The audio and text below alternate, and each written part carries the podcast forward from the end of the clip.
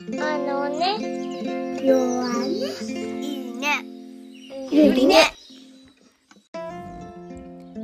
おかえりなさいこの番組は大阪生野区にあるマザーゆり助産所を通じて出会ったお母さんたちが妊娠出産子育て家族の悩みやヒントになるような知恵技発想を話すラジオです家庭も子供も10人十色声を通じていろんな家族をちょろっと覗く感覚で気軽に聞いてもらえたら嬉しいです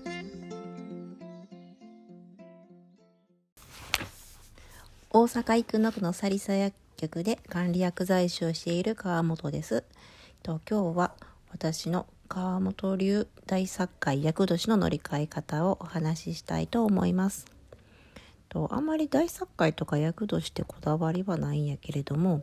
と子供の名前を付ける時にねあの画数を見るじゃない。で子供4人いててもその時の本によって大吉とか今日が違うからまあ、図書館で借りたりその時なんかもらった本とかで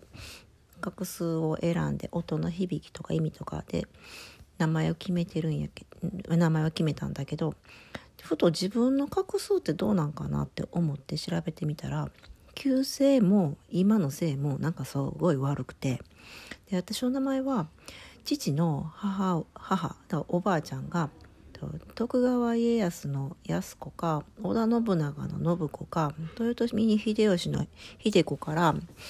選びってうちの母に言ってで母は女の子やのになんで将軍やねんと思ったんやけどもまあそんな時代じゃないから、まあ、母は、まあ、最も栄えた徳川家康を選んで私は安子になりました。でどの本見てもなんか画数悪くてなんか結婚してからも最悪みたいな感じででもどっかの本でなんか42歳あたりで運気最悪みたいなことを書いてたんででその時36歳でで、まあ、42歳踏ん張り時なんかなとまあその時は冷静に対処していこうかなとかって心構えを決めましたで37歳の時に我が家の離婚の危機家族が崩壊もうダメかと思って。で友人と仲間の助けがありブリブリ人生の生きていた私が少し地に足をつけて生きられるようになり離婚の危機を乗り越えました。えー、42歳何くんの？で離婚の危機では37歳やってんけど42歳えもっと危機。何やろうと。もう一回離婚の危機かなとか思ってたんやけど結局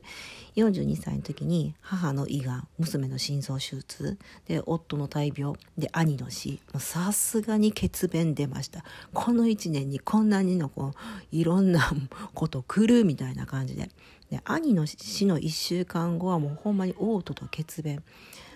もう1日か2日ぐらいは、ね、治ったけどもまあさすがに大変だったな。だメンタルはこう平気な感じだけれども体がね正直にね反応するね。全てはね自分がコントロールできないことばっかりでも嵐が過ぎ去るのを冷静に見届けることしかできないんやけどもでやっぱり私は思うのはその厄年とか大作会とかなんかあるけどむやみやたがらにこら怖がるんじゃなくて今までの流れとは違う感じで流れていくのかなって思ってます。若い時はその力任せの泳ぎ方で通用したけどこの厄年とかこう大作会っていうのはなんか変わった違う今までとは違う泳ぎ方をしなさいって言ってんのかなと思ってでね、年いくと体力はなくなったけどその分精神面が成長しているのでで肩の力抜いて流れに乗るっていうことなんかなって思います。だから厄年とかね大作会がね少し楽しみになったかな、まあ、苦しい時に渦中に苦しい時ね渦中におる時って本当に苦しくてでもそれ乗り越えた時には全ての経験が自分の血となり肉となるので私たちのね孫の世代にはもっと生きやすい社会にな社会になってるかなって思ってます。ゆりねの妹たちにね思いを託しています、えー、ゆりねの妹たちがね日々たくましく成長していく姿が何とも愛おしいです。